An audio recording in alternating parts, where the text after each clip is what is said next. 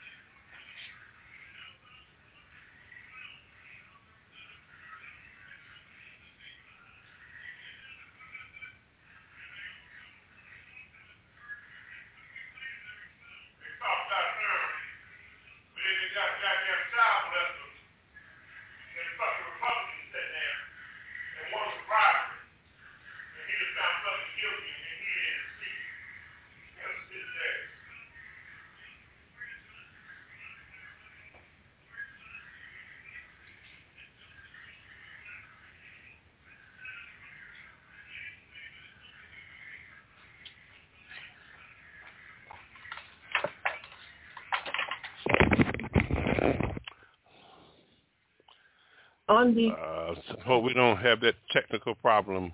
Okay, so Taylor, I'm sorry, I was having a technical problem. You already on?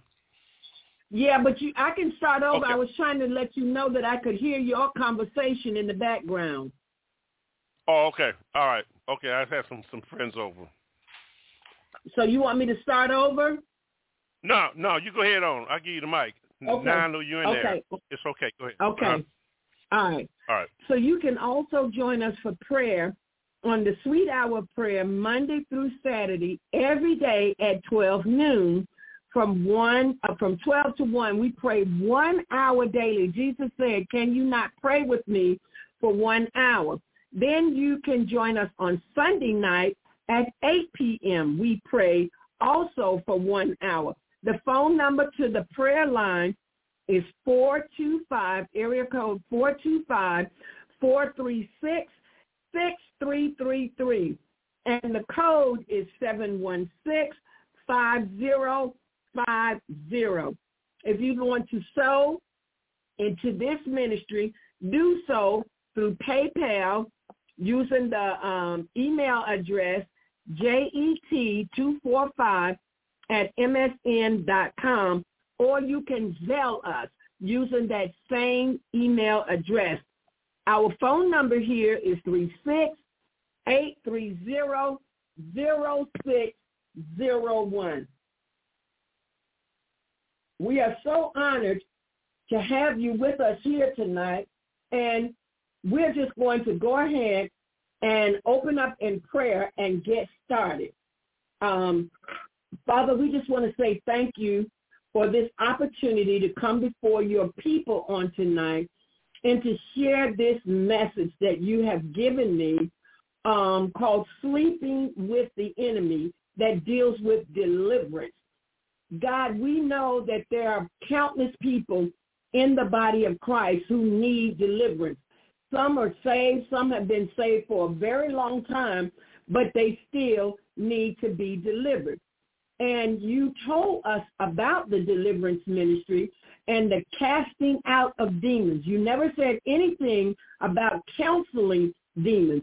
So whereas you have so many people who are now going to counseling and they're trying to counsel their demons, the Bible says cast them out.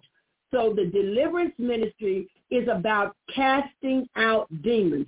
So tonight, God, I just want to do uh, what you've called me to do in obedience to you is to teach your word about deliverance.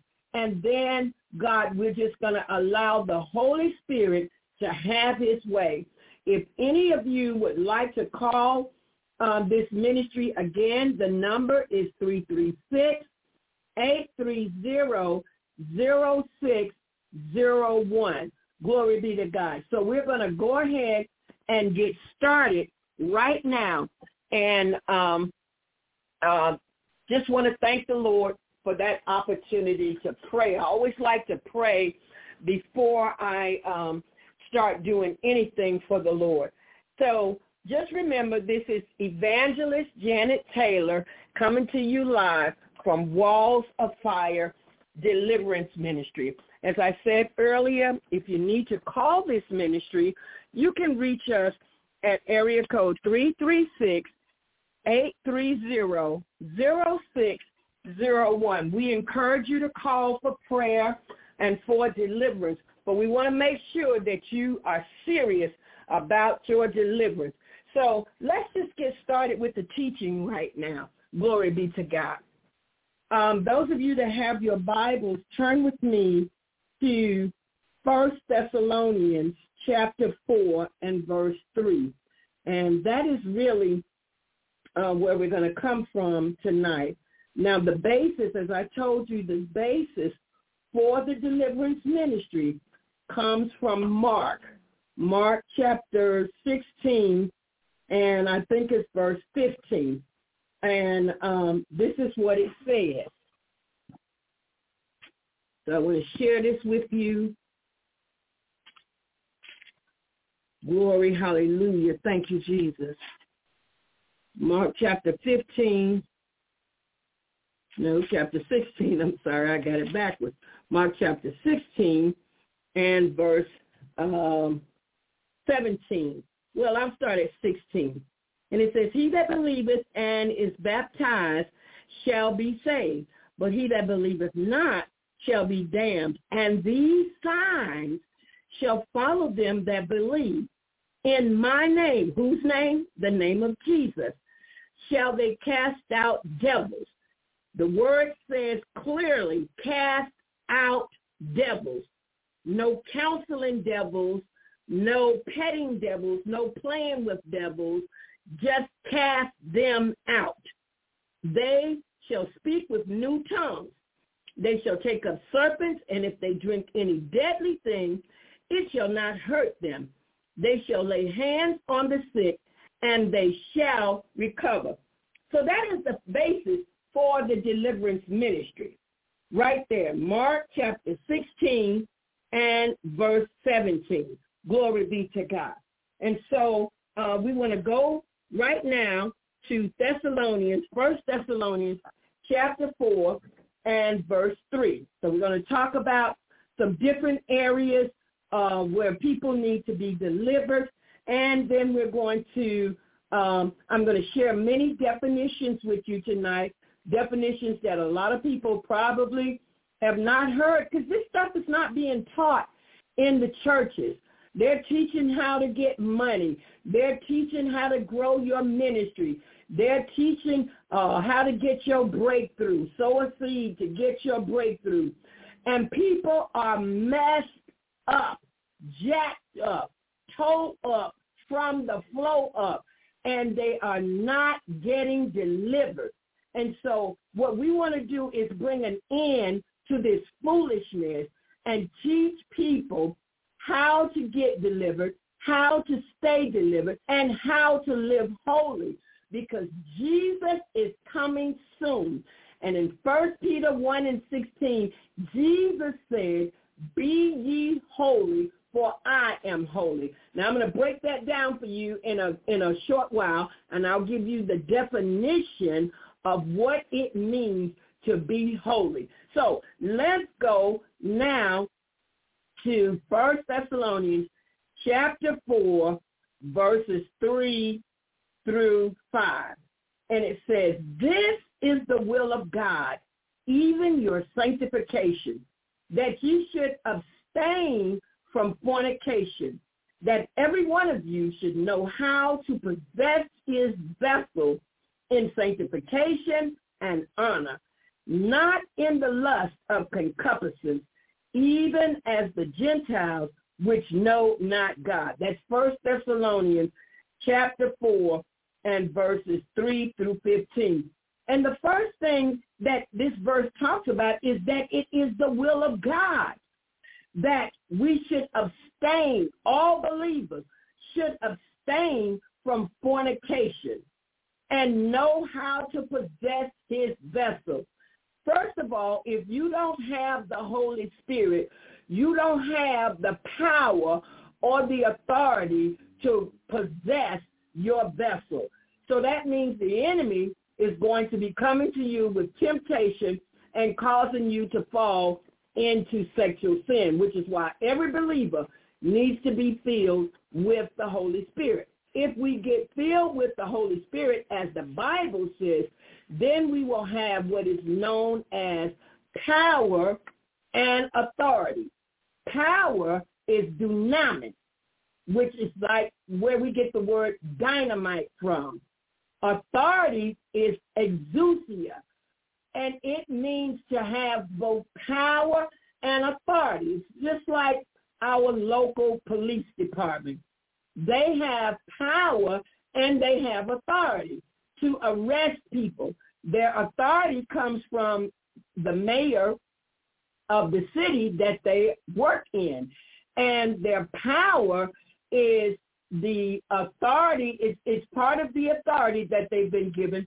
But if you don't obey that authority, because usually they'll say halt in the name of the law. If you don't obey that authority, then they pull out their power, which is that gun or that knife stick, because they have been given power and authority.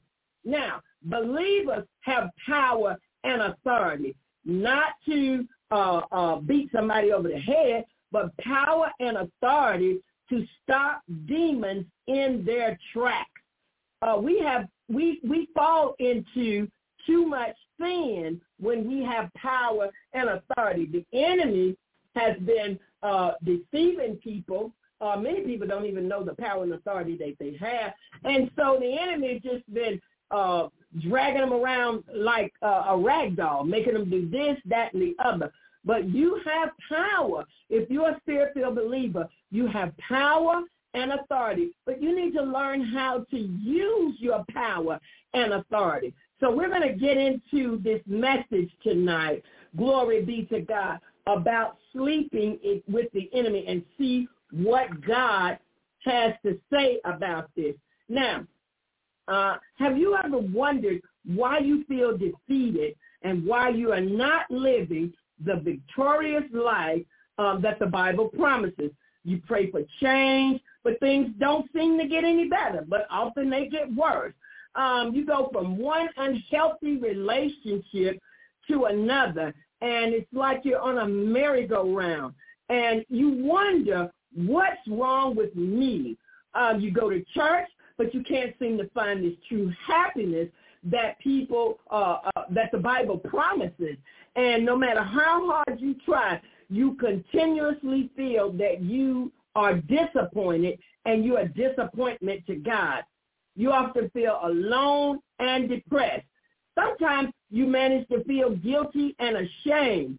Uh, you live in constant fear and turmoil and you need answers. You want answers, but you don't know where to turn to get these answers. I am going to give you answers tonight because all of these answers are found in the Word of God. Now, if you feel like there's a dark cloud hanging over you, you need deliverance. And we're going to talk about some areas that people, uh, particularly women, need area, need deliverance in. It's not just women, but I want to talk about this because I myself am a woman. So if you're dealing with unhealthy relationships, now that's a big one because sometimes people go from one unhealthy relationship to another. And you don't seem to be able to figure out what's going on. Why is, did this relationship pretty much turn out the way the last one did? All right, unhealthy relationships are not godly relationships. Then we're going to talk about illegal covenants, fornication. You are making an illegal covenant when you fornicate. We're going to talk about masturbation. That seems to be a big uh, silent. Uh, there's a big silence on that in the church. Nobody wants to talk about masturbation. I'm going to talk about it tonight. Glory be to God. The spirit of perversion. We need to talk about perversion. We see it every day. It's showing up in our churches, and we need to talk about this spirit. It's in the church, in the people, in the church, and then it ends up in your home. And we want to know, how did this spirit get in my house? It got in there because of the stuff you're watching on television and the things, the music that you're listening to. Most of the time, This music is so ungodly. If you're not listening to Christian music, and some of that, uh, you really need to screen some of that. So we're going to talk about that spirit of perversion, lust. We're going to talk about lust and generational curses. We're going to deal with greed, gluttony, and lust. Lust of the flesh, lust of the eyes, and the pride of life. Pornography. So many spiritual leaders are hooked on pornography. They are, are, are, are, are one way by day and another way by night. And the problem with that is of uh, the all-seeing eye of God. He says the day and the night is the same with him. So you can't hide from God. You might say, well, my pastor, he don't know that I'm uh, struggling with pornography. Then you think nobody knows. But there is someone who knows all about it. His name is Jesus. And he wants to deliver you. He wants to deliver you from the spirit of pornography. It's a demon of lust, and you have been overcome, overtaken, and you need deliverance because you're not going to be effective in the house of God struggling with pornography. And uh, let's talk about this ungodly music, abortion, homosexuality, and lesbianism. I'm going to talk about incubus and succubus. I'll tell you more about that. Anal sex and oral sex. Soul ties. Breaking the curse of the bastard. Rejection and this nakedness, how it is tied to promiscuity. And we're going to just get right involved in these things. Um, uh, uh, uh, the reason this stuff is coming to the forefront is because it is showing up in the church. So I'm on assignment tonight, and my assignment is to expose the enemy and to give you the information so that you can have some revelation why you are doing the things that you are doing. And then you can take these things to God to get delivered and uh, become sanctified, sanctification, and consecrated unto God. So we're going to go uh, with this teaching on tonight. I pray that you have your um, notebooks out tonight because you're going to need to take notes.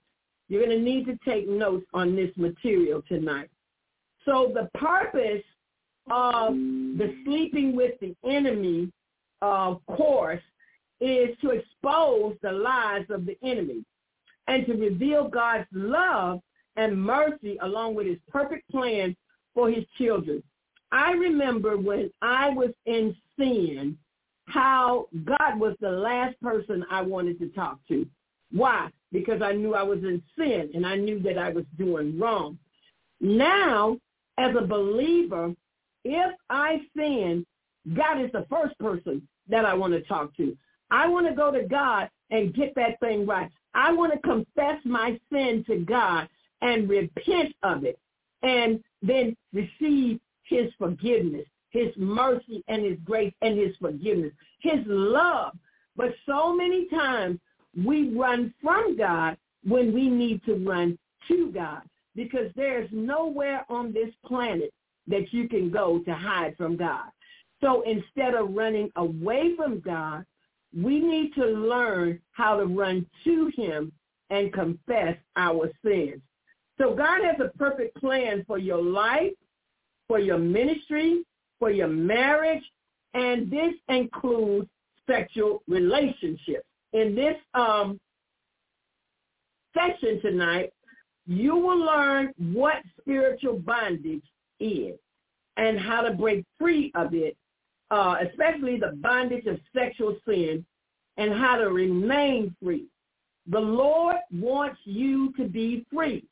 The Bible tells us that he whom the Son sets free is free indeed. I had a man call me one time for deliverance, and um, he he wasn't really serious about it, uh, he didn't want to commit his life to the Lord. So he asked me if he could uh, do self-deliverance. I told him, I told him no. I told him I did not recommend that because I have never seen uh, a man in jail free himself. It takes a free man to free a man. So if you are struggling with any of these things that I've talked about so far, you need somebody that's free to get delivered. You're if you're in bondage, you're not going to be able to let yourself out of bondage. It takes someone who is free. And this is why the Bible says he whom the Son sets free is free indeed. Jesus was free and he is he remains free and he frees his children. But you can't free yourself unless you're free. And you obviously are not free. So it's going to take somebody who is free to free you. Glory be to God. Does that make sense? Of course it does. All right. The biblical authority for this teaching stems from Luke 4 and 18. And I'm going to, and, and we just read Mark. So I'm going to read Luke 4 and 18. Glory be to God. Let's go there very quickly. Hallelujah. And this is what it says. Hallelujah, Jesus. Glory be to God.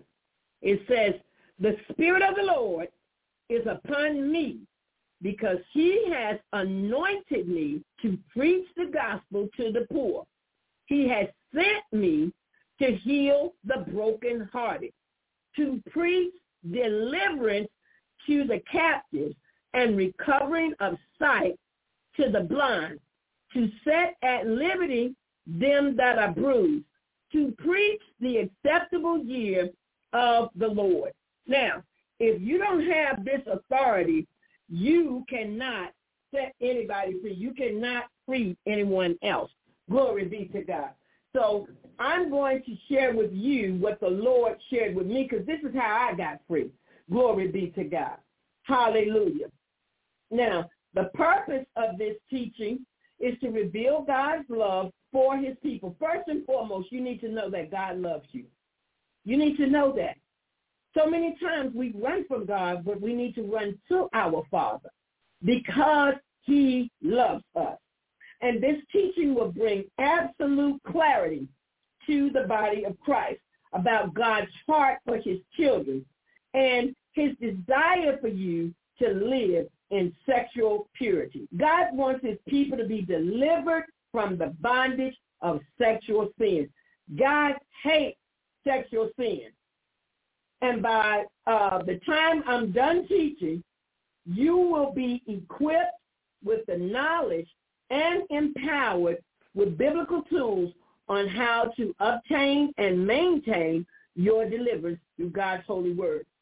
You can be delivered and set free by the power of God because John 8 and 32 tells us, ye shall know the truth and the truth shall make you free. Now, we know that Jesus, we're about to celebrate Resurrection Sunday. We know that Jesus is soon to return. And the, for the return of Jesus Christ, we want to be ready. And God requires that those who belong to him live holy. That's the word of the Lord. Be ye holy, for I am holy. There are so many people who want to spend eternity with the Lord in heaven, but are not spiritually prepared. Jesus said in John chapter 14, I go away to prepare a place for you. So heaven is a prepared place for prepared people we must prepare ourselves for the coming of our Lord and Savior Jesus Christ, who is coming soon. We must prepare for heaven. The word of the Lord tells us in Hebrews 12 and 14, holiness without, no man shall see the Lord.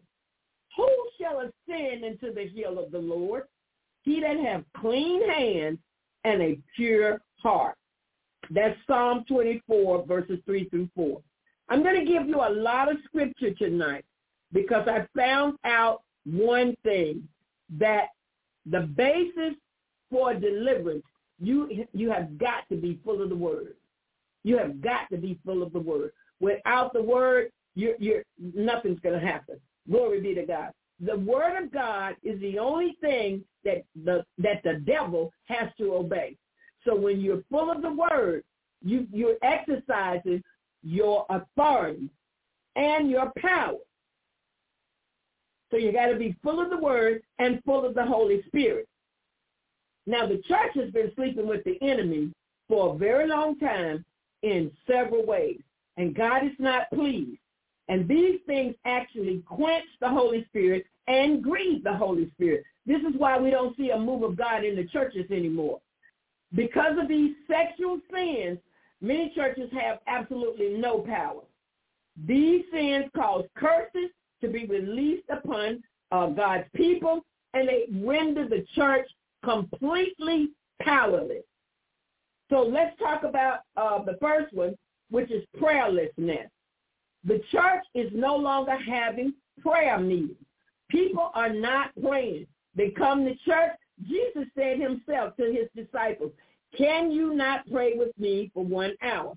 I gave you the information about our sweet hour prayer that we have Monday through Saturday from 12 noon to 1 and on Sunday night at 8 p.m.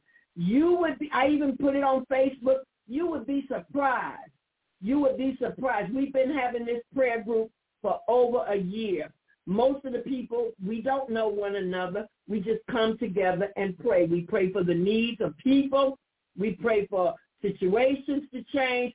We've seen many miracles especially in the area of healing. We got an awesome testimony today about a man that had cancer, and uh, the doctors are just just just saying whatever he is doing to continue doing. But my point is is that people are still not willing to humble themselves and pray. Second Chronicles 7 and 14 says, if my people, he's not talking about the world, he's talking about the church if my people, which are called by my name, shall humble themselves and pray, he said, then I will hear from heaven. I will forgive their sins and I will heal their land. But you know what? People don't want to pray. People don't want to pray, and that's why they're not getting delivered. They're not turning from their wicked ways because they're not praying, they're not calling on God for help. You know what? We we come to accept uh, uh, idiosyncrasies. We just say, well, that's just the way he is. No, that's not just the way he or she is. That is a demon. And that demon has been housed in him for so long, he has grown accustomed to it and thinks that's just the way he or she is. But that's a demonic spirit and it can be cast out, but you got to be willing. Glory be to God. So many people don't even believe in deliverance. They don't believe in demons, but that has never stopped a demon from operating or possessing them. So, prayerlessness. James 5 and 16 and 1 Thessalonians 1 and uh, 1 Thessalonians 5 and 17. So let's turn to First Thessalonians first. And I told you I'm going to give you a lot of scripture tonight. First Thessalonians 5 and 17. Glory be to God. And this is what it says. Pray without ceasing. Then let's go to James. James, hallelujah, he says it a little bit differently, but it's the same thing. James, hallelujah. Thank you, Jesus. Chapter 5, verse 16 and 17, it says, uh, let's look at 50. It says, and the prayer of faith shall save the sick, and the Lord shall raise him up. And if they have committed sins, they shall be forgiven him. Verse 16 says, confess your faults one to another and pray one for another that you may be healed. The effectual, fervent prayer of a righteous man availeth much. So if the church would just pray, those that are listening to me tonight, if you would just develop a prayer life, develop a one-hour prayer life, you will see a difference, a notable difference in your life. You will see a notable difference in your home. You will see a notable difference in your marriage. You will see a notable difference in your ministry. You will see a notable difference in your family if you would just commit to one hour a day to pray.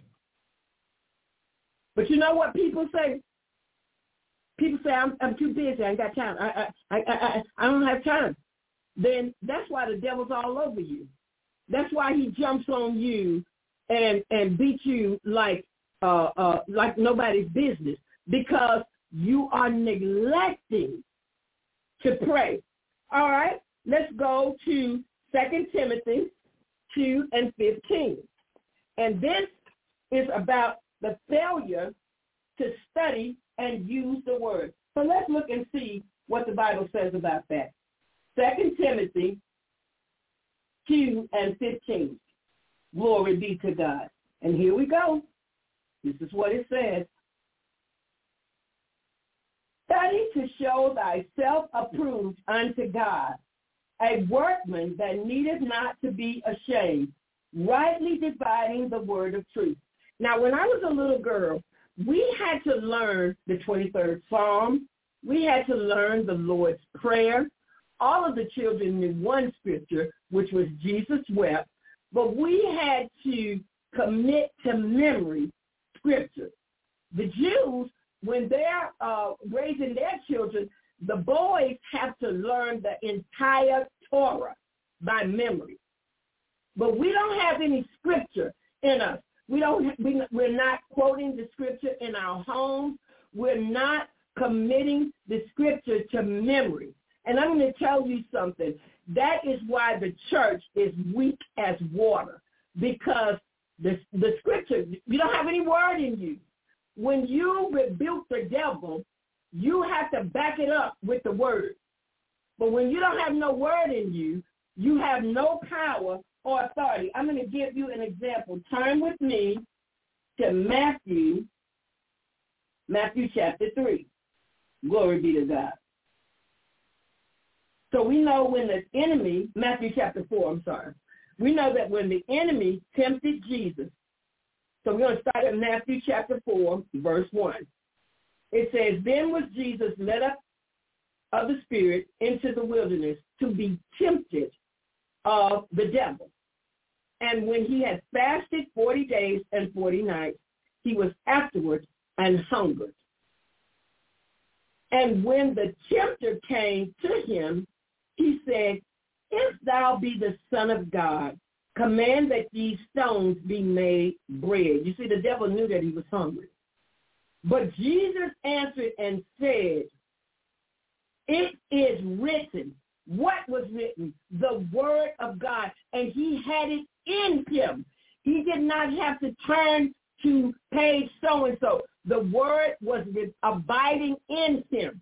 Because Jesus said in John chapter 15, if you abide in me and my word abide in you, and the word abide means to live there perpetually, not visitation, but habitation. He said, you can ask what you will, and it shall be given unto you. So then the devil said, I mean, Jesus said, it is written, man shall not live by bread alone, but by every word that proceedeth out of the mouth of God. Then the devil taketh him up into the holy city, and setteth him on a pinnacle of the temple, and said unto him, If thou be the Son of God, cast thyself down. Again, Jesus said to him, It is written. And he quoted the scripture. And he went on and did this a third time. He tempted Jesus a third time. And Jesus said again, it is written. And the Bible says, finally, Jesus rebuked him and said, get thee hence, Satan, for it is written, thou shalt worship the Lord thy God, and him only shalt thou serve. You see, Jesus was the Word. The Word was in him. As a Jewish child, he learned the scriptures. He committed the scriptures to memory. He knew the word. So when the devil came, what did he fight him with? the weapons of our warfare are not carnal, but are mighty through God to the pulling down of strongholds. He fought him and defeated him with the word. And the verse 11 says, Then the devil leaveth him, and angels came and ministered unto him. You see, when you have the word, I want to read it from Luke chapter 4. Luke says it just a little bit differently. Um, when the tempter was finished, Luke says, um, Luke uh, 4 and 13, and it says, And when the devil had ended all the temptation, he departed him from him. When the devil had ended all the temptation, he departed from him for a season. You see, the devil will leave you for a season, but trust me, he's coming back. He's coming back. So we have to be full of the Holy Spirit and full of the Word. And because the church is not full of the Holy Spirit and not full of the Word, then we have absolutely no power and no victory. No victory. The devil is defeating Christians left and right. We need to get full of the Holy Spirit and full of the Word. The more time you spend in the Word, the greater your anointing is going to be. Sometimes we look at people and we see how anointed they are, and we want to say, wow, I wish I was anointed like that. You can be if you spend time in prayer and you spend time in the Word. But if you're not spending no time in prayer, if all you're doing is watching television, if all you're doing is listening to this uh, music, this ungodly music, if all you're doing is gossiping and talking and you're not spending at least an hour in prayer and spending time in the word daily, you are weak and powerless Christian. And to be honest with you, the devil ain't even scared of you. He's not afraid of you. You're not a threat to him. It's only when you have the word inside of you, when you possess this word of God on the inside of you, and you have a prayer life, and you're baptized and filled with the Holy Ghost, you become a threat to the enemy. And then you move up on the devil's hit list.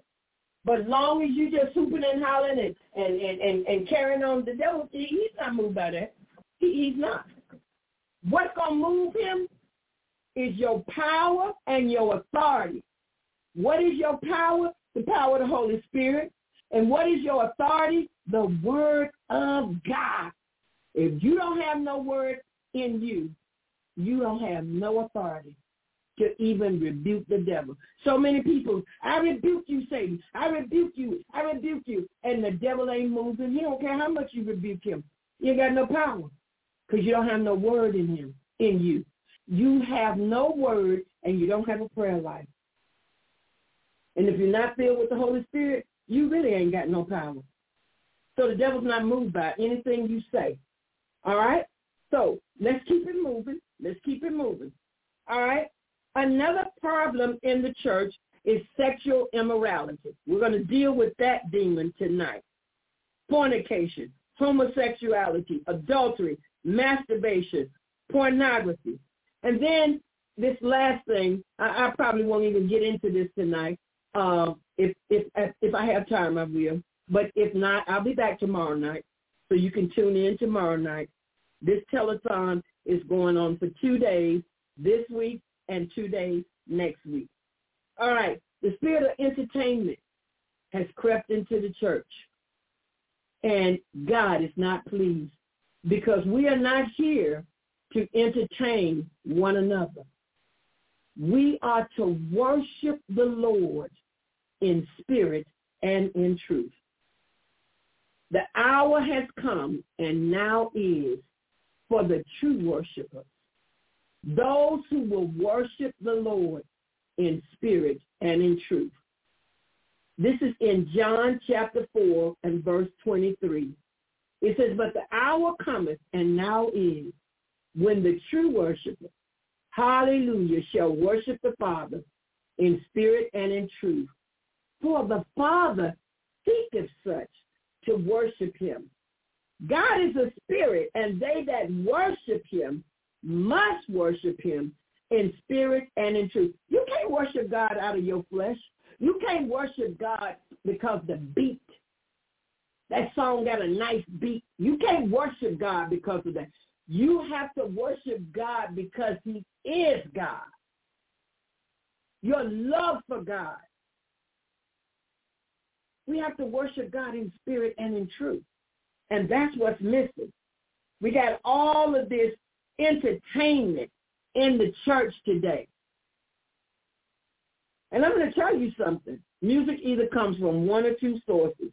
It either comes from God or from Satan. Some of this stuff they singing today, you can't tell if they singing about God or they love him.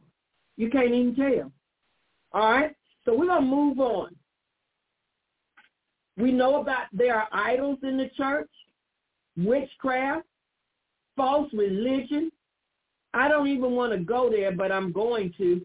False prophets. There are so many false prophets just running around hoodwinking people out of their money. And you know what disturbs me about that? Y'all giving it to them. You give them the, your money, your hard-earned money, and then you take somebody like myself who is true to God, sold out to God, and only my only concern is for your soul. Y'all won't send me a nickel. Because pe- people no longer have a desire or appetite for sound doctrine anymore. They like this pie in the sky stuff. They like this, your money is coming. Your breakthrough is on the way. They like this self-centered or man-centered teaching. That's what they like. Nowhere in the scripture did God tell us to preach about ourselves. We are to preach Jesus Christ and him crucified. Today, God's going to deal with this sexual sin because it is the one that is utterly and most rapidly destroying God's people, both spiritually and naturally. Fornication is the only sin that is done in your body and it is committed against your body. First Corinthians 6 and 18. For this reason, I believe that many Christians are sick and suffering from diseases in their bodies, especially if you're taking Holy Communion. Fornication is the number one sexual sin being committed in the church today. And you know what the excuse is? Oh, everybody's doing it. Or God understands. He does understand. That's why he sent his son Jesus to die on the cross so that you and I could live this holy and victorious life through Christ Jesus. You can't do this on your own. You need the Lord. You you have no power against the onslaught of the enemy except you be baptized with the Holy Spirit, except you be full of the word, and except you have prayer life. God's going to judge the church. The Bible says judgment will begin at the house of God. God will not go against his word. He said, be ye holy, for I am holy. And holiness without, no man shall see the Lord. So we're going to start tonight in the book of, um, let me see, I got it right here. We're going to start here tonight. In the book of Numbers. Those of you that have your Bibles, turn with me to the book of Numbers. Glory, hallelujah. Numbers 25th chapter.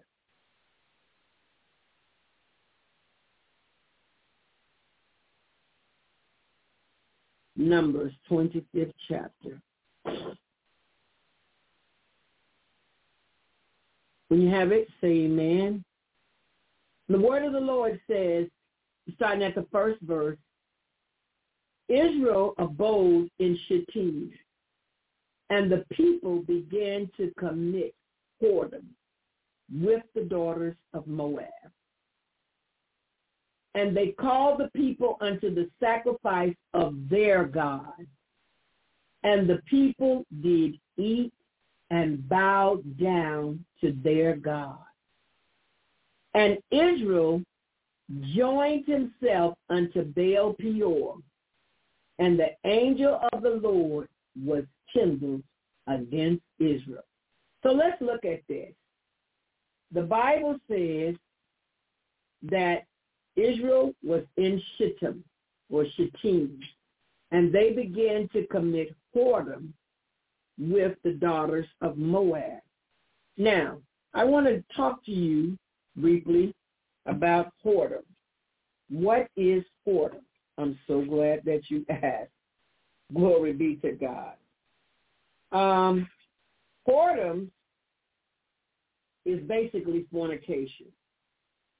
And the word fornication is always, it's the principal word that's used for sexual sin in the New Testament. In the Old Testament, it's whore or whoredoms or whoremonger.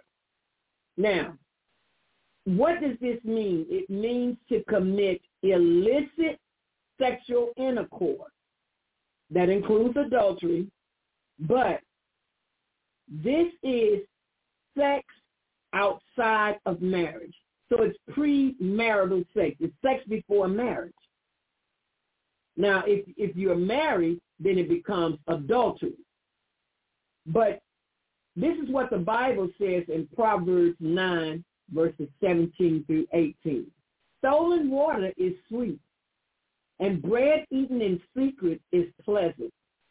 But he does not know that the dead are there, that her guests are in the depths of hell. So the, the mentality is that everybody's doing it. Everybody's doing it. And and and and um, you know, I don't see nothing wrong with it. Everybody everybody's doing it. Everybody is not doing it. Um so what we have to do is we are the people of God and um we have to separate ourselves. Uh, uh, we have to separate ourselves from these things. And um, we have to live holy. That's what the Bible calls us to do, to live holy. So now let's look at First Corinthians chapter, um, I want to say chapter 8 yeah, let's look at First Corinthians. I'm coming back to, to Numbers, but I want to look at First Corinthians chapter 8. Glory, hallelujah. Thank you, Jesus. First Corinthians chapter 8. And this is what it says. Now, when um, when Paul talked about um, when when Paul was preaching he, we, we're going to look at verse, um, I'm going to look at verses 1 through 4. All right. So Paul, when he became a Christian, they tried to say that, um, you know, Gentiles could not be saved unless they uh, were circumcised. So Paul said, no, that's not true. He said, um, the only thing that we're going to command the Gentiles, they have the same rights and privileges that we have. He said, we're just going to command them not to eat things that are offered or sacrificed unto idols and to abstain from um, things strangled and um, and from blood and fornication. That's what he said. So people try to make up some other rules and say, no, they need to be circumcised just as we are. But he said, no, he said that, that, that, that, that why are you trying to put these people under bondage? They don't have to be uh, circumcised. Their circumcision is of the heart. He said, the only thing that we recommend is that they abstain from things uh, sacrifice unto idols, abstain from blood, and abstain from um, uh, fornication. That is what the Apostle Paul recommends. So we find that in 1 Corinthians chapter 8. Now, the Bible says back in Numbers chapter 25 that they began to commit whoredom and they began to sacrifice unto the gods of the people, false gods. But they did eat and bow down to their gods. So they ate things that were offered or that were sacrificed unto these gods, and they bowed down to them. And the Bible says that Israel, as a nation, joined himself unto Baal Peor, and uh, uh, uh, uh, they began to do things that they were not supposed to do. Yeah, they began to do these things, and God was displeased. God was displeased because the children of Israel had been commanded not to do these things. Glory be to God. Hallelujah. So we we need to make sure we need to make sure that we are not doing these ungodly things. Glory, hallelujah. Yeah, we need to make sure that we are not doing the things. We don't need to be bowing down to the gods of the people of this world. And one of the gods of the people of this world is money. Then they're bowing down to false prophets. They're bowing down to preachers. They're bowing down to people who have made themselves out to be some great one. God said we're not to do those things. And also joining themselves. They joined themselves. Now, I want to talk about that. How did they join themselves unto Baal Peor? They joined themselves both spiritually and physically. Because the Bible says that the two flesh become one. So when a man is copulating with a woman, the two flesh become one. All right? That's through physical anatomy. The man is the projector and the woman, her body is the receptor. So the two become, the two flesh become one. They joined themselves unto Baal Peor through sexual sin. But they also joined themselves to Baal Peor spiritually. They also joined themselves spiritually because they sacrificed, they ate food that was sacrificed to their gods and they bowed down to their gods.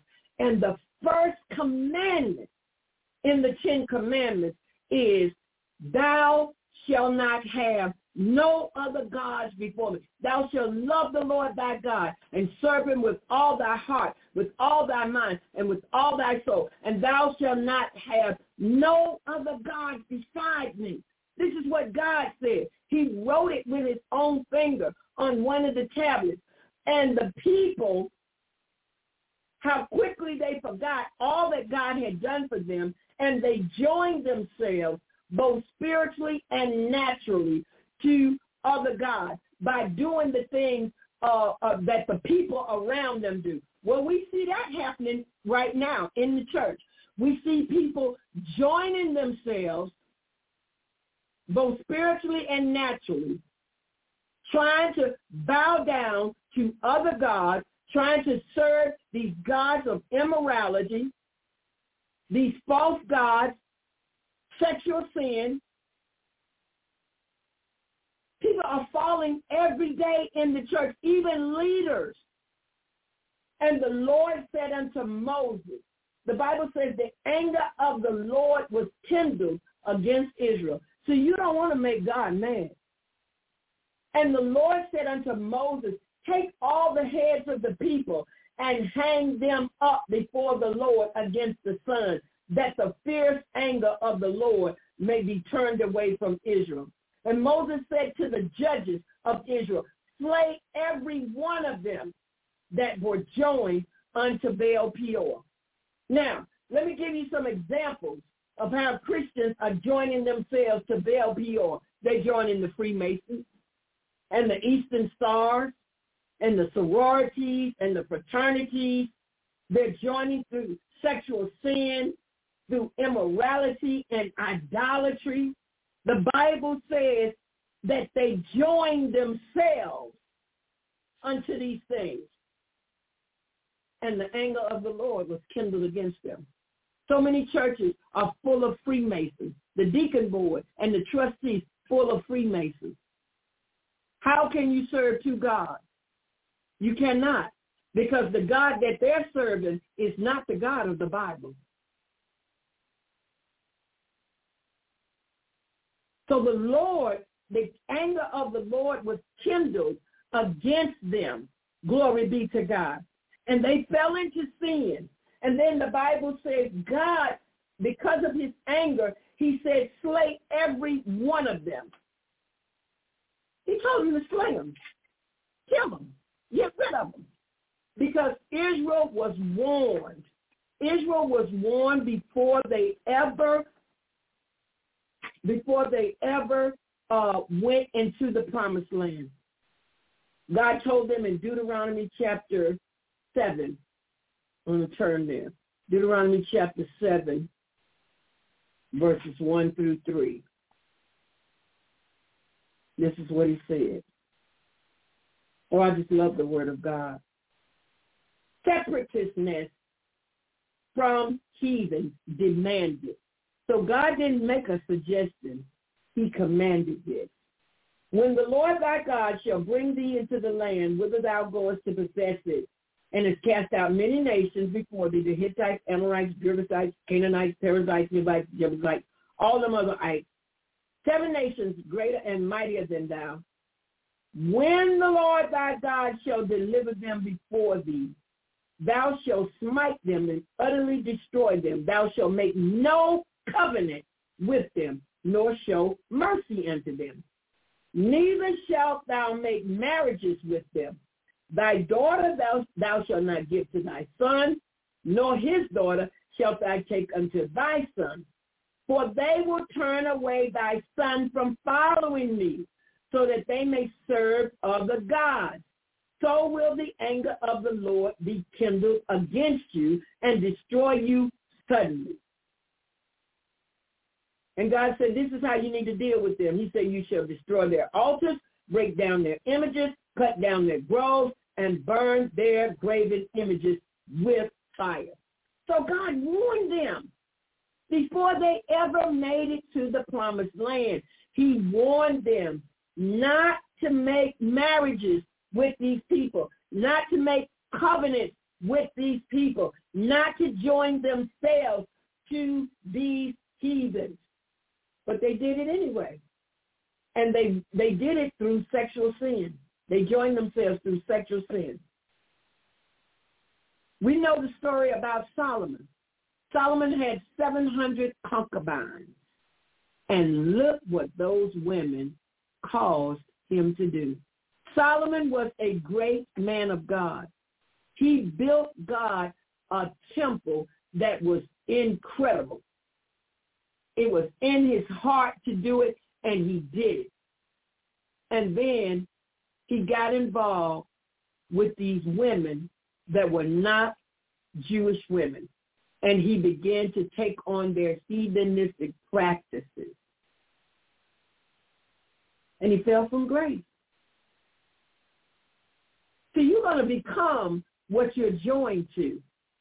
So when you are in sexual sin and you join to somebody that is in sexual sin or that is not uh, a, a child of God, you, you're going to become what you join to. You're going to become that.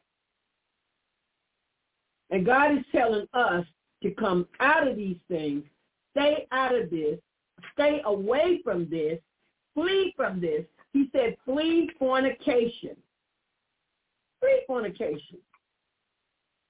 And what do we see? We see people running to it like it's just a free uh, a free for all.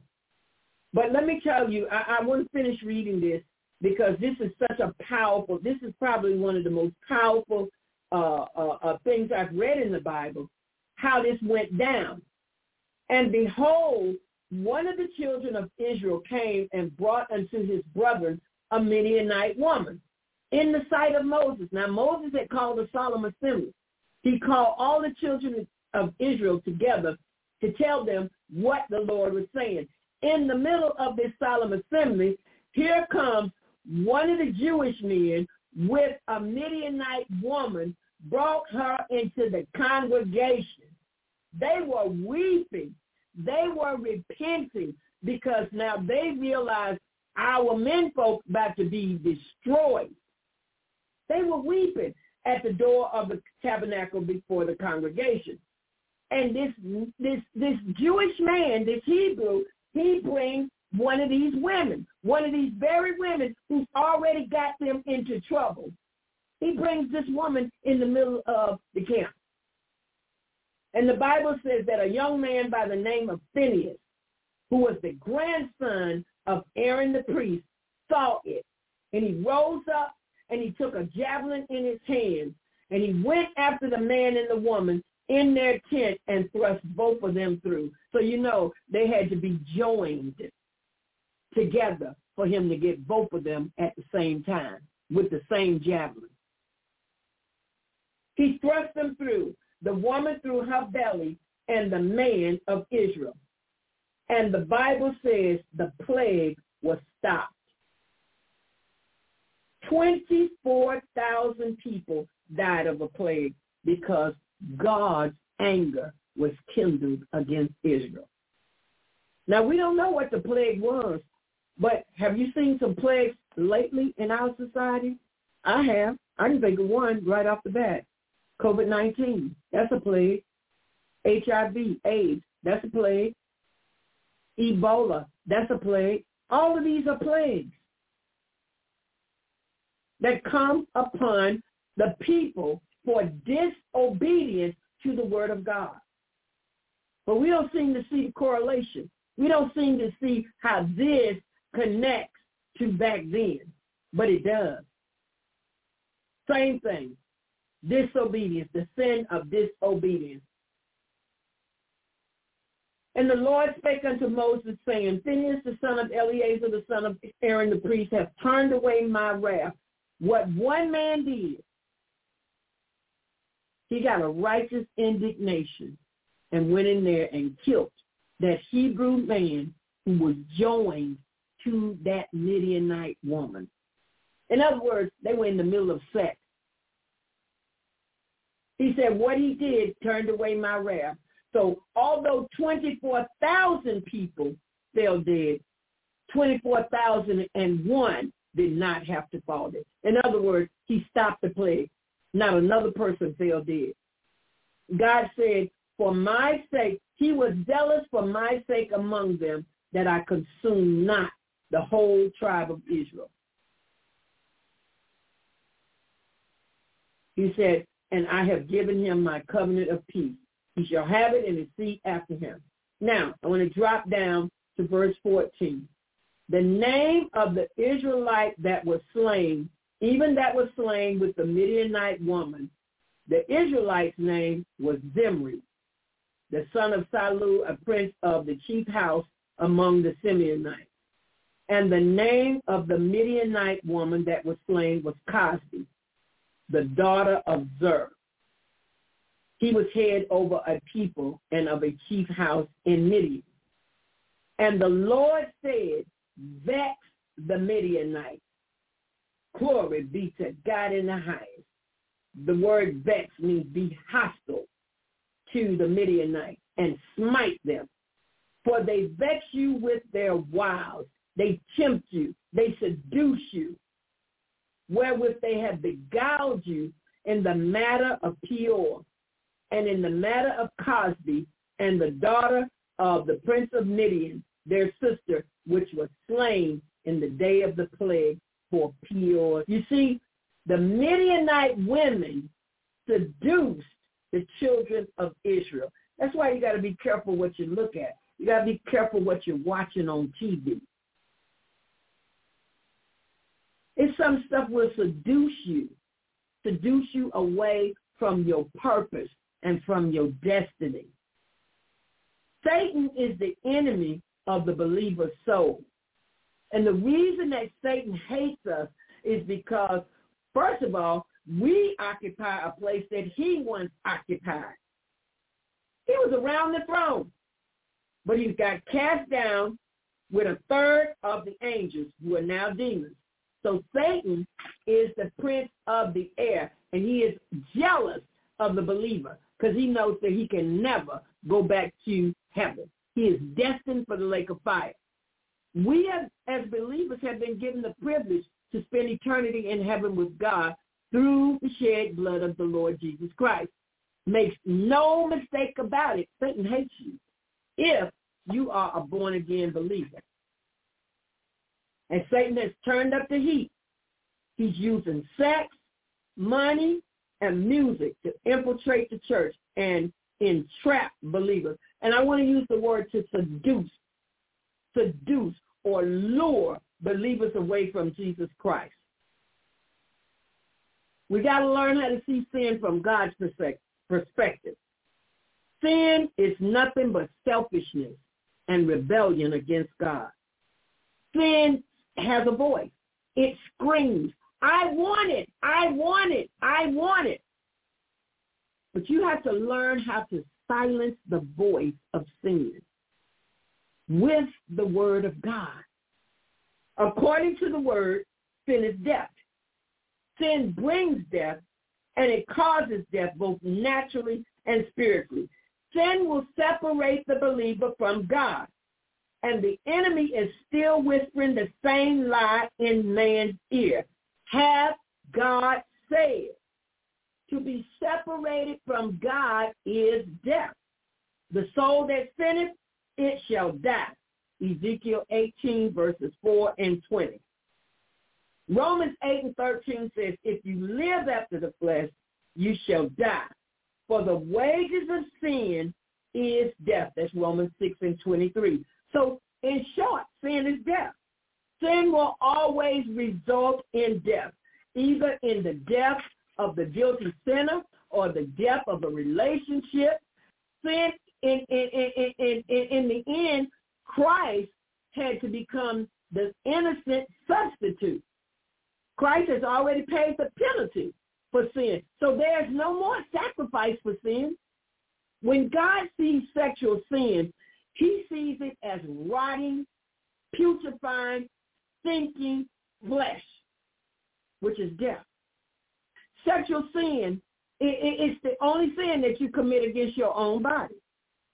The Lord does not take sexual sin lightly among believers.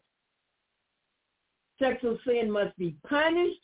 It must be eradicated. It must be, it, it must, in other words, it's got to go to the cross. Sexual sin is associated with idolatry.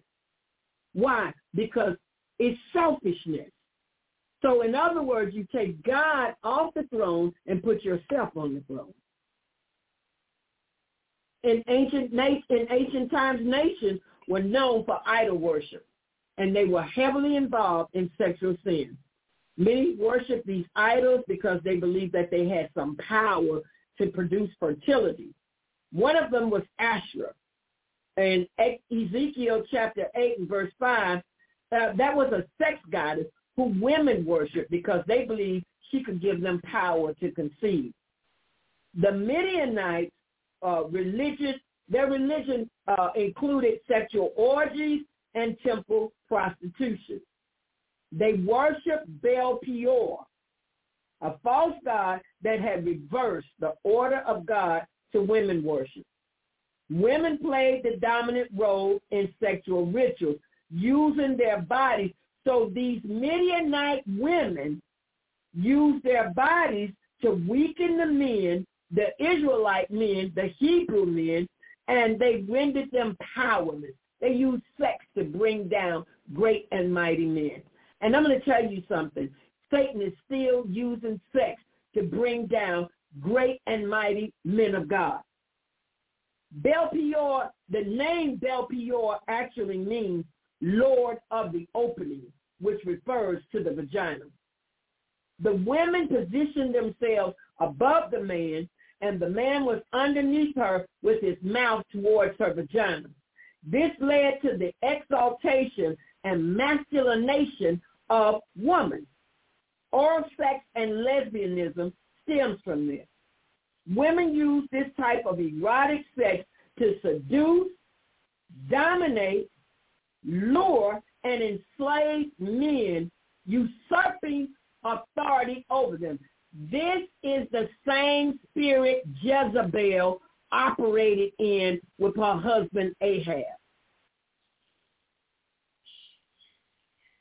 See Numbers chapter 31. Let's look at Numbers chapter 31, verse 15 and 16. Numbers chapter 31. Moses said unto them, Have you saved all the women of alive? Behold, these caused the children of Israel through the counsel of Balaam to commit trespass against the Lord in the matter of Peor. And there was a plague among the congregation of the Lord. He said, now therefore kill every male among the little ones and kill every woman that have known man by lying with him. So God had to do away with, with, with things the children of Israel had fallen into. And they continuously fell into sin. Let's look at Hosea chapter 9 and verse 10. Hosea chapter 9 and verse 10. It says, I found Israel like grapes in the wilderness. I saw your fathers as the first ripe in the fig tree at her first time. But they went to Baal Peor and separated themselves unto that shame, and their abominations were according as they loved. Baal Peor. So they got caught up in sexual sin. They got the children of Israel got caught up in sexual sin. And we see a lot of this going on today. Clubs are the modern temples of Baal. Most people don't even know it. That's why they had that pole in in in these strip clubs, and these women are dancing around that pole. That's what Baal Peor worship. That's they they they operated or they danced themselves into a sexual frenzy around that pole, and they enticed, they lured, they seduced Hebrew men of God. The stripper dances on a pole, which symbolizes the penis. The Midianite women erected poles with their idol on the pole, and they danced sensuously around it. And this is how they lured the uh, children of Israel, the Hebrew men, away. Today's stripper represents temple prostitution.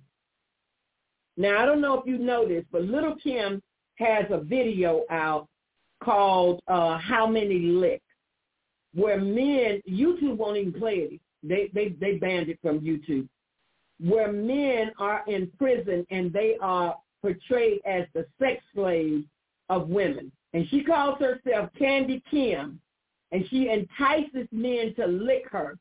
In this video, the women are the aggressors. Flo Rida made a song uh, a few years back, and this song, the lyrics to the song, it had a catchy beat, and the lyrics was what people were missing. And the lyrics said, you make my head go round, round, round as you go low, down, down, down. And people did not even know that he was talking about oral sex. So they took um, some children and brought them on like ABC, NBC, one of those uh, morning talk shows or news talk shows, and they brought the parents on. So they brought, they played this song, you know, by Flo Rida, and the parents said, "Oh yeah, 13 and 12 year old little boys. Oh yeah, my son loves this. Oh, everybody likes this song. Yeah, yeah. My kids are singing it." And then they said, "Do you know what the song is about?" The parents had no clue. They printed the lyrics to the song and gave them to the parents. They almost fell off the stage. They had no idea what their children, 12 and 13 year old little boys, were singing about. They were singing about oral sex. And Flo Rida, all he did was make a popular, catchy beat. and seduce these children. The whole uh, uh, teenage population in the United States was singing this song by Flo Rida. The Bible tells us in Ezekiel chapter 8, the women worshiped and wept for the Assyrian god Tammuz as part of their fertility cult.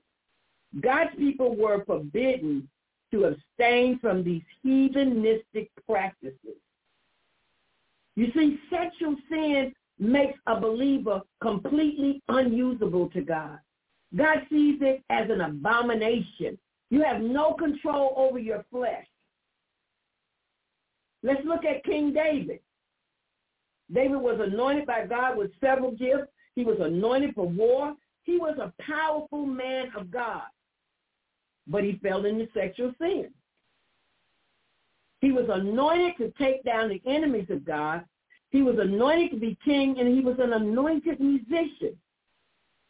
But David's sin separated him from God because God didn't speak to David for two whole years after he sinned with Bathsheba. He fell into sexual sin. He saw a beautiful woman outside taking a bath. He looked, he watched. It wasn't, the sin wasn't that he saw her, but the sin was that he stood there and watched. And then he inquired about her. He said, whose wife is this? And they told him. And he told him, get her for me. I want her. So lust, when it is finished, brings forth death. David's sin caused the death of his own child. In other words, when we sin, something is going to die.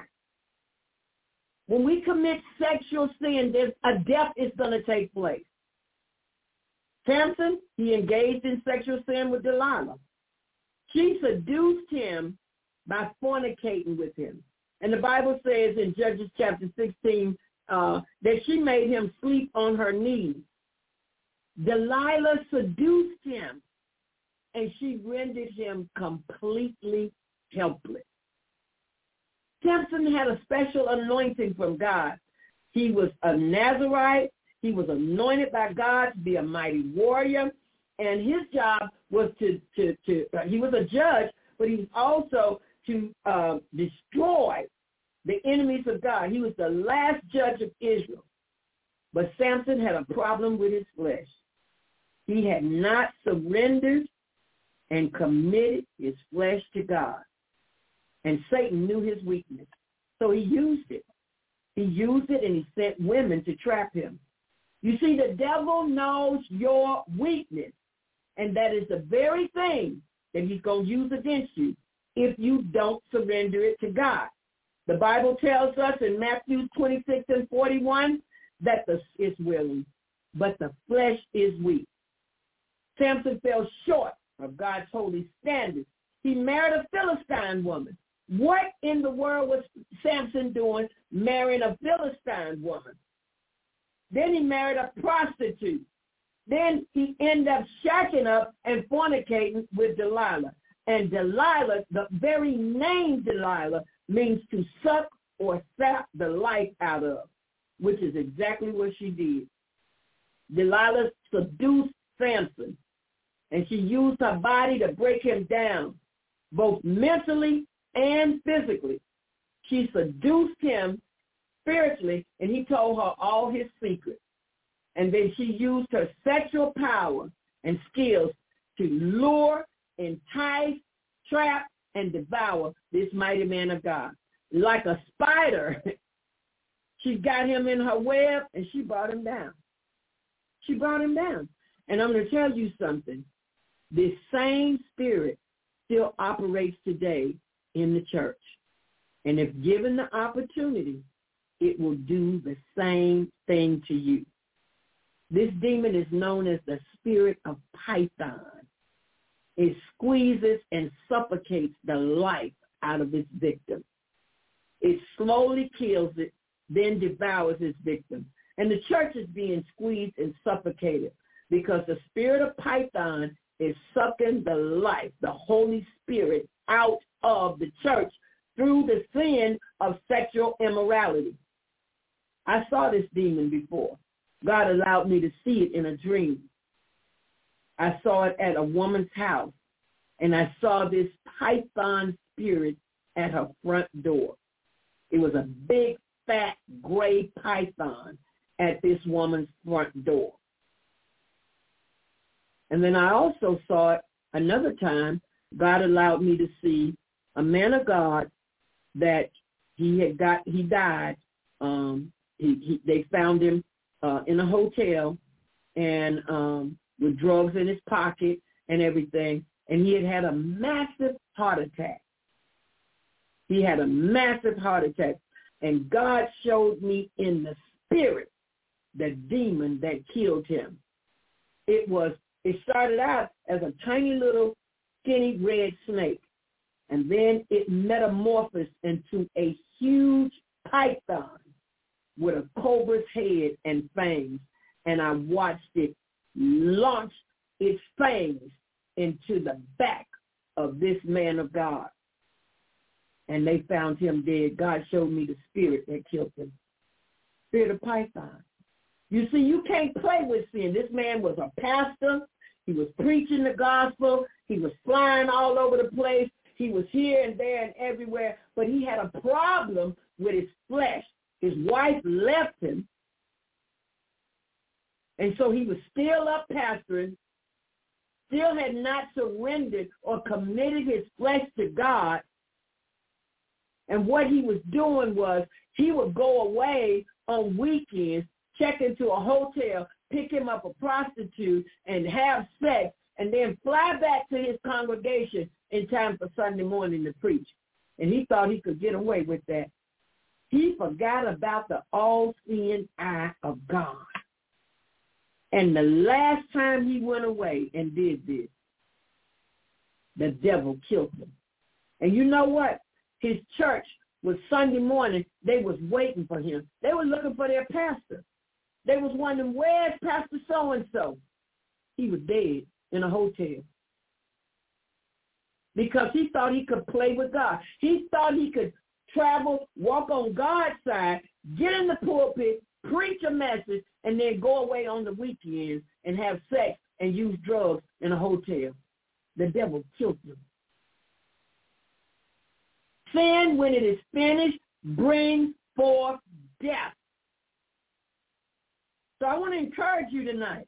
If you're in sexual sin, you need to come out of sexual sin.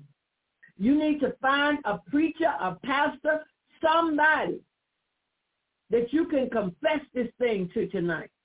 Because if you stay in sexual sin, the enemy is going to kill you. You're already in bondage.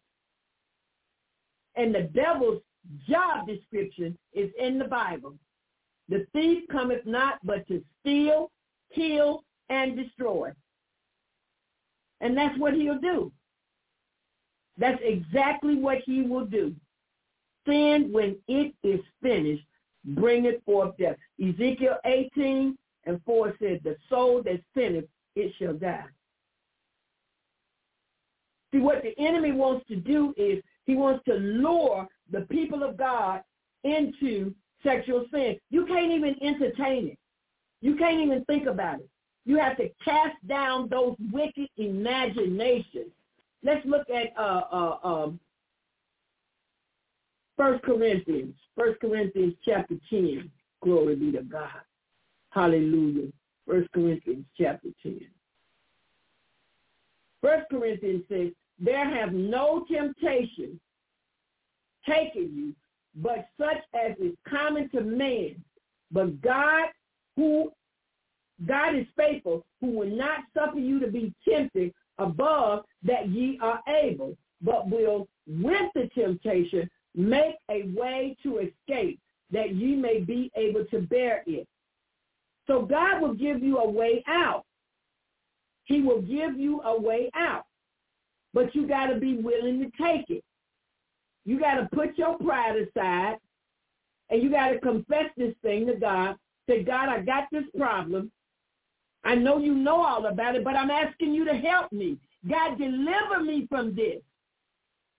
I was in sexual sin, but I asked the Lord to deliver me. I want my desire to serve God and to please him was greater than my desire for sexual pleasure. And the Lord delivered me. He delivered me. He set me free.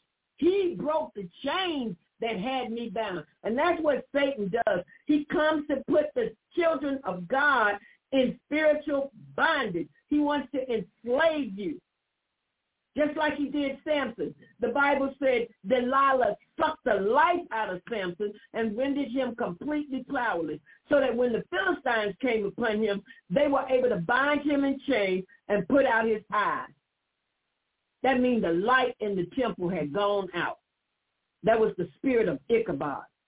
To be bound in chains symbolized bondage or enslavement. To put one's eyes out means the light has been taken away, which means that God had literally departed from him, which is the spirit of Ichabod. When these two things happened to Samson, death was inevitable. How can the believer live without the light? Leviticus 6 and 13 says the light in the temple must never be put out. It's got to burn perpetually. Delilah lured Samson away from his purpose. And that's what the enemy comes to do. Let's look at 2 Corinthians chapter 10. It says, For though we walk in the flesh, we do not war after the flesh.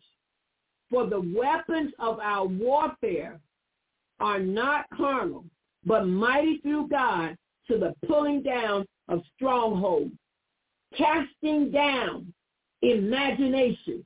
You got to cast those things down. When the enemy tries to bring those unclean thoughts to you, cast them down. And every high thing that is exalted uh, uh, itself against the knowledge of God, bringing into captivity every thought to the obedience of Christ and having in a readiness to revenge all disobedience when your obedience is fulfilled. What are the weapons of our warfare? We don't fight with guns and knives. We don't use swords and staves. We have been given weapons. I call them weapons of mass destruction. And I'm going to give you at least eight of them right now. Love, peace, joy, the blood, the word, prayer, fasting, and the Holy Spirit. Worship. The Bible says they, they overcame him by the blood of the Lamb and by the, the word of their testimony. So you cannot be in sexual sin and be victorious. You will not have, you, you, it won't happen. We have to use the weapon that we have been given to fight in this war. You can't shoot the devil. Prayer and fasting. Scripture says this kind cometh out but by prayer and fasting. The Holy Spirit. We have these weapons and we have to use them. And one of our greatest weapons is the word of God and the blood of Jesus Christ. And if we're not skilled in how to use the word and the blood, the enemy is going to defeat you. We have to use what we have been given to use. These are weapons of mass destruction. Both Samson and David were playing with fire and they got burnt. To the believer that's dabbling in sexual sin tonight, I want to caution you. You are playing with fire. The Bible says, can a man take fire into his bosom and his clothes not be burned? The answer is no. Sexual sin is fire. It's fire. You can't watch it on TV. You cannot look at pornography. You can't listen to this lick me up and suck me down music. You can't listen to that. I can't listen to it. It's certainly, I say, I, I can't listen to that. I cannot receive that because music is the only uh, uh, uh, uh, thing that can enter your spirit without your permission. You can't look at certain things. You see these young girls and they're walking around half naked. You can't look at that. Job said he made a covenant with his eyes not to look at a woman and lust after her. And you say, evangelist, is everywhere. Yes, it is. It is everywhere. You have to learn how to train yourself to see and not see. Cast down those wicked imaginations. There's so much sexual sin just everywhere. It's just everywhere. And this clothing these women are wearing today, they don't even know that they are naked. They don't even know.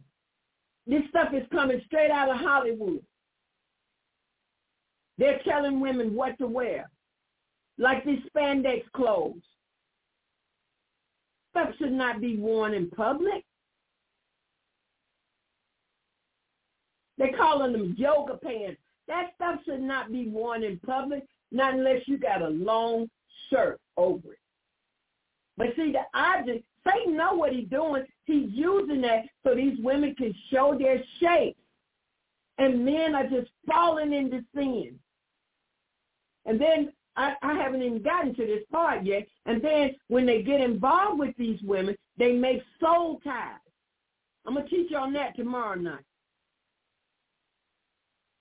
This is why so many men are killing these young women because they made a soul tie with these women. And when these women want to break up with them, they're not having it. We got to be wise. We got to wake up and be wise and not be ignorant to the enemy's devices. Because I'm going to tell you something. He, Satan ain't got nothing new. He's using the same old tricks. The same old tricks. Proverbs 6, 20 through 35 is a warning against spiritual adultery to the body of Christ. In Proverbs chapter 7, it's a warning against taking up with a harlot or a whore. The Bible says her house is the way of hell. This is wisdom warning this young man not to go uh, in the way of a harlot. He said, because her house is the way of hell, and uh, her steps go down to the chambers of death. Sexual sin is a highway that leads to death, death, hell, and the grave. Believers, Christians, we are to travel on the highway of holiness.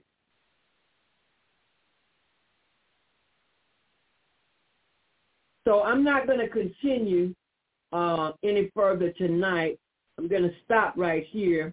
This is where I need to uh, actually cut off for tonight. What I want to say to you is that if you're in sexual sin, you need to be delivered.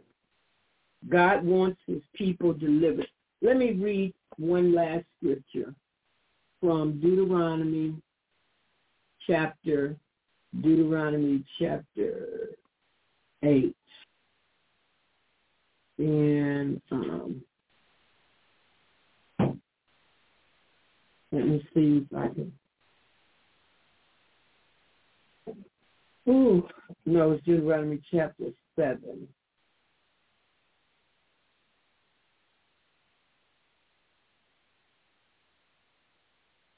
Um, I can't even find it now. I am certain that God wants to deliver you. I want you to know that. He wants to deliver his people. He wants to deliver you. And God's desire to deliver you is greater than his desire to destroy his people. He said, I have heard your cry Glory be to God. I have heard your cry. It's Deuteronomy chapter 3. I'm sorry. Thank you, Lord. God wants to deliver you.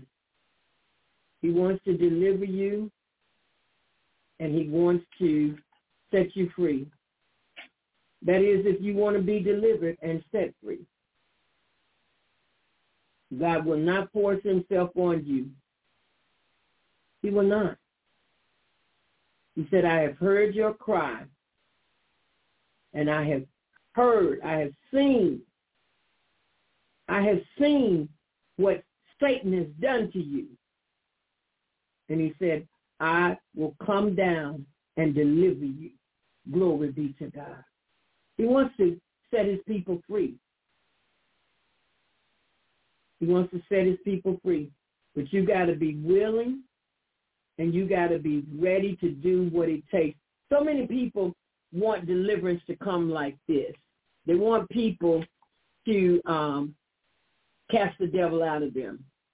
And then they just want to go on and live like they want to live. But it doesn't work that way. You gotta you gotta change. Once you get delivered, you gotta do what it takes to stay delivered.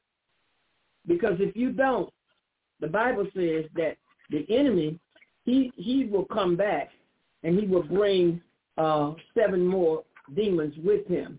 And the last state of that man will be worse than the first state. I'm sorry, we're going to Exodus chapter 3. That's where we're going. Exodus chapter 3, verses 7. And the Lord said, I have surely seen the affliction of my people which are in Egypt, and have heard their cry by reason of their taskmasters. See, if you're crying out to God and you're pleading with God to please deliver you from lust and, and from sexual sin and from perversion, if you're crying out to God, he said, I have heard your cry and I have seen the affliction of my people. He said, I know their sorrows and I am come down to deliver them out of the hand of the Egyptians and to bring them up out of that land unto a good land, unto a large land flowing with milk and honey. God wants to deliver you. He wants to deliver you more than you want to be delivered. But I'm praying, I'm praying for the people of God tonight that you will get the desire to want to come out of sin. For the wages of sin is death, but the gift of God is eternal life. The only way you're going to see Jesus is through holiness and righteousness, through the blood. None but the righteous shall see God. So my prayer for you tonight is that you would take heed to this teaching, that you would tune back in tomorrow night, and that you would make up your mind that enough is enough. I'm going to do this thing God's way. And you need to just prepare to confess. Confess your sin. You say, well, I'm already saved, but you, you, you have unconfessed sin. See, so many people are getting saved. They come into the altar and they, they're not repenting of their sins. They're just shaking the preacher's hand like they're joining a club, a social club. This is not a social club. This is the body of Christ. We have to repent. And they're preaching a, a, a, repentless salvation now. Telling people you don't have to repent. We do have to repent. We have to repent on a daily basis. But when you come to Christ, when you are sincere about getting your deliverance, you have to repent of your sins. And people don't want to do that. And that's why the Bible says, if my people, which are called by my name, shall humble themselves and pray. We have to humble ourselves. I had to cry out to God so many nights to be delivered. I was in sin and I wanted to be delivered. I no longer enjoyed sin. I wanted to be a child of God. I wanted to live holy. And I asked the Lord, but I asked the Lord, I sought the Lord with tears.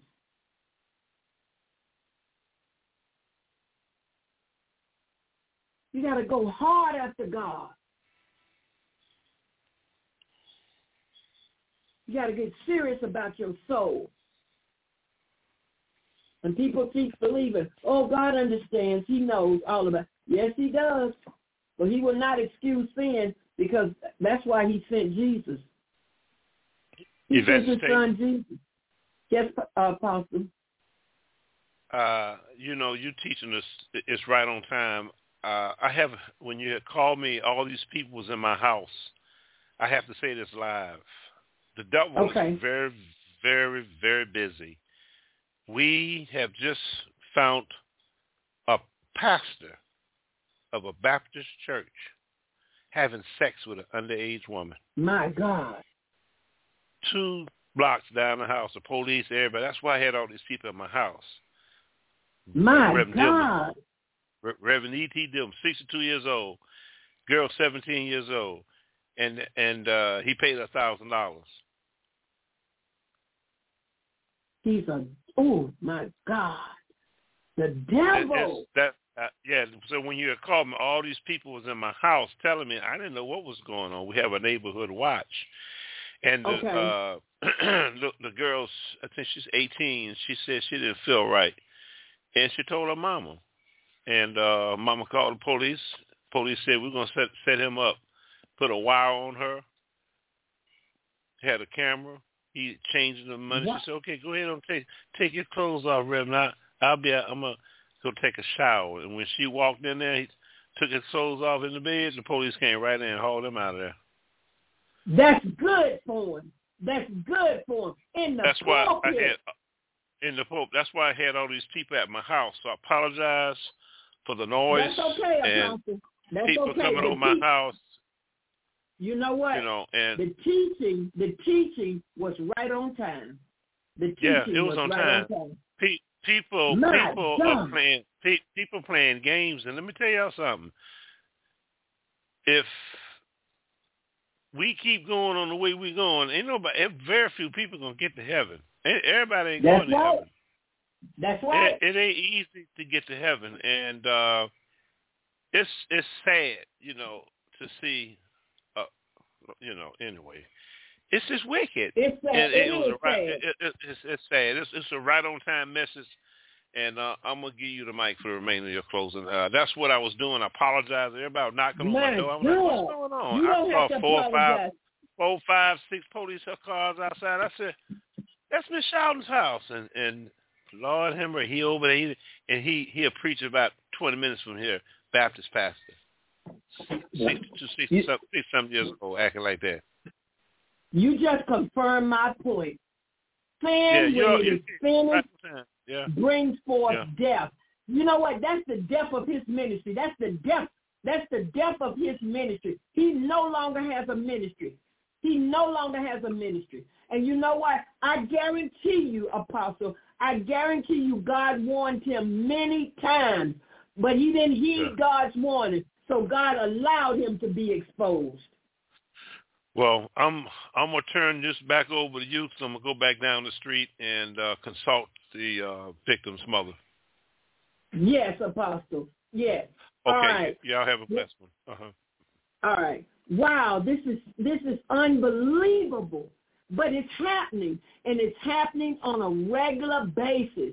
This this pastor, 62 years old, and and and, and, he's uh uh uh uh uh, uh propositioning a young lady in his church, offering her a thousand dollars to have sex with her. He's a pastor.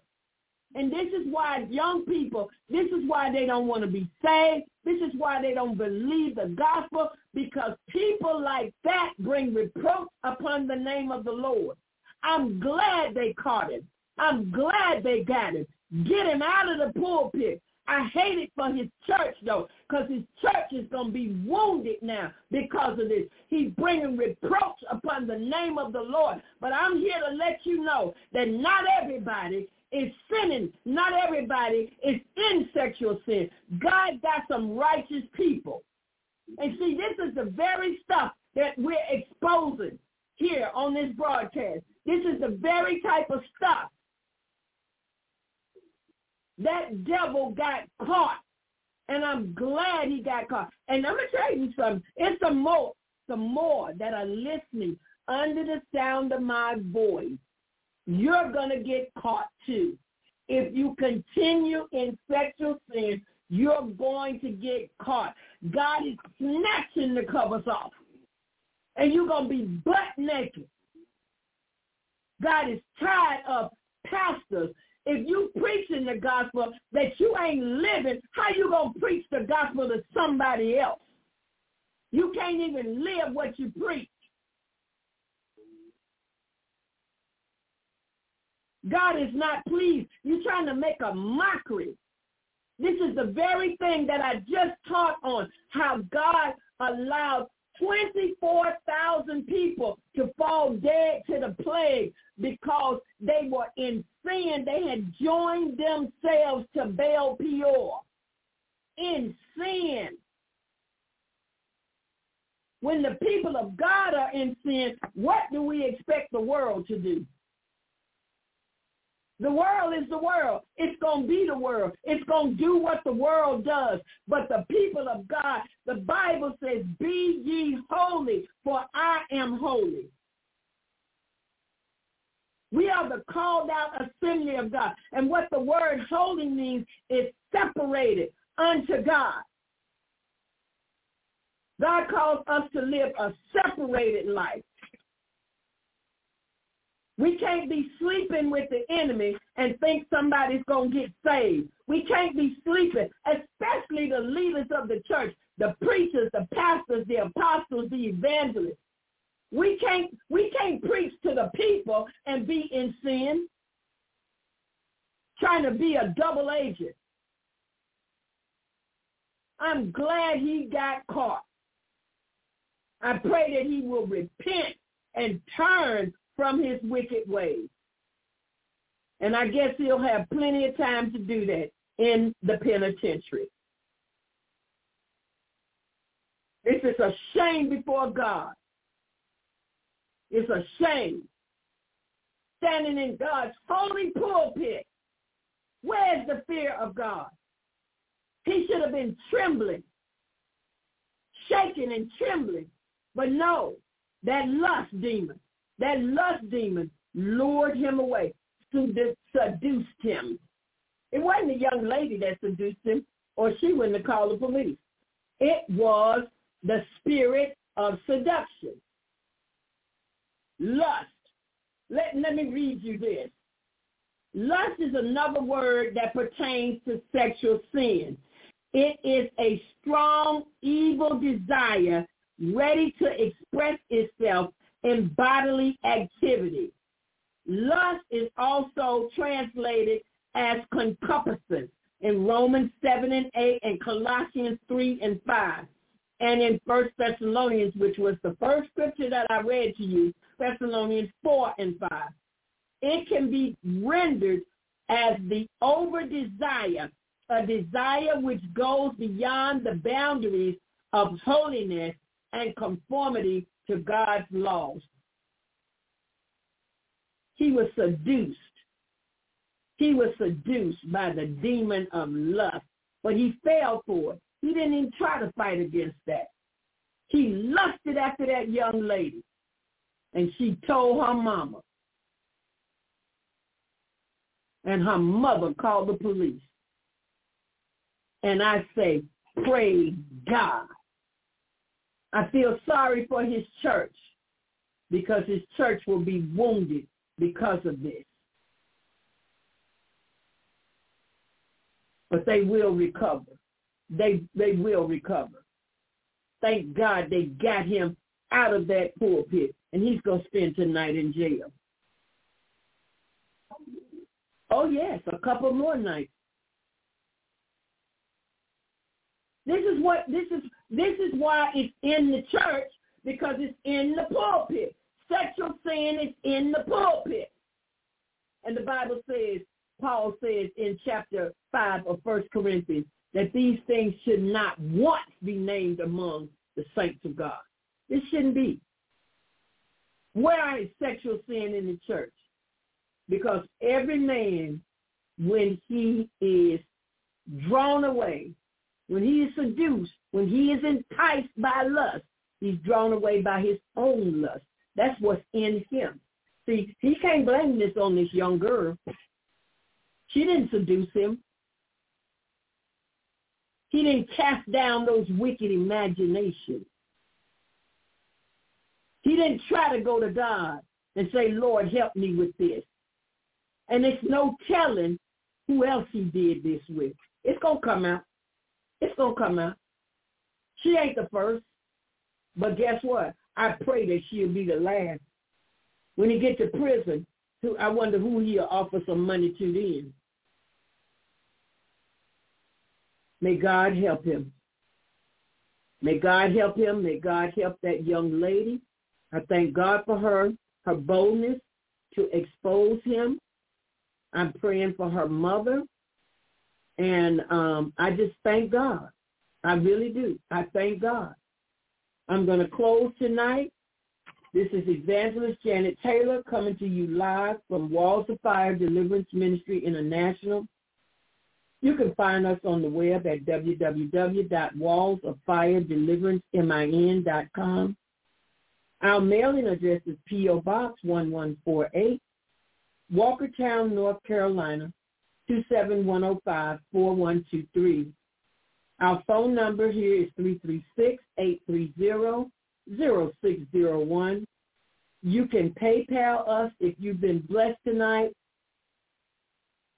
or you can Zelle us at jet245 at msn.com. Also join us Monday through Saturday from 12 noon to 1 p.m. for one hour of the sweet hour of prayer.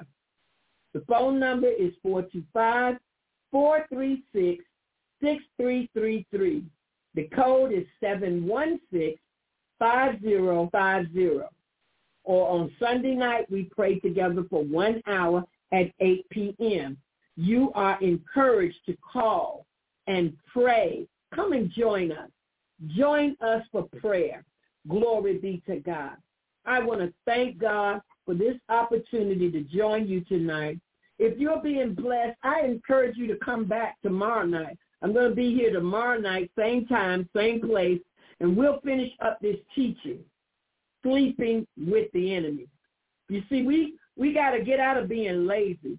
We got to stop neglecting the word of God and get down to the word of God and allow God to uh, have his way in our lives so that we can bring him the glory, the honor, and the praise that he so deserves. It has been my pleasure to be with you on tonight, to minister to you. I pray that you have been blessed. And I also pray that you will tune back in with us tomorrow night. Invite a friend. Come on this uh, uh, program, Walls of Fire Deliverance Ministry International, and let us hear from the Lord. He's going to show us some things. And when God shows us what God shows us, I can tell you one thing, it will always be the truth. Hallelujah. Thank God for you. God bless you. And um, just have a blessed and wonderful night. Um, may the blessings of the Lord be with you. In Jesus' holy name, this is Evangelist Janet Taylor signing out. God bless you. Amen.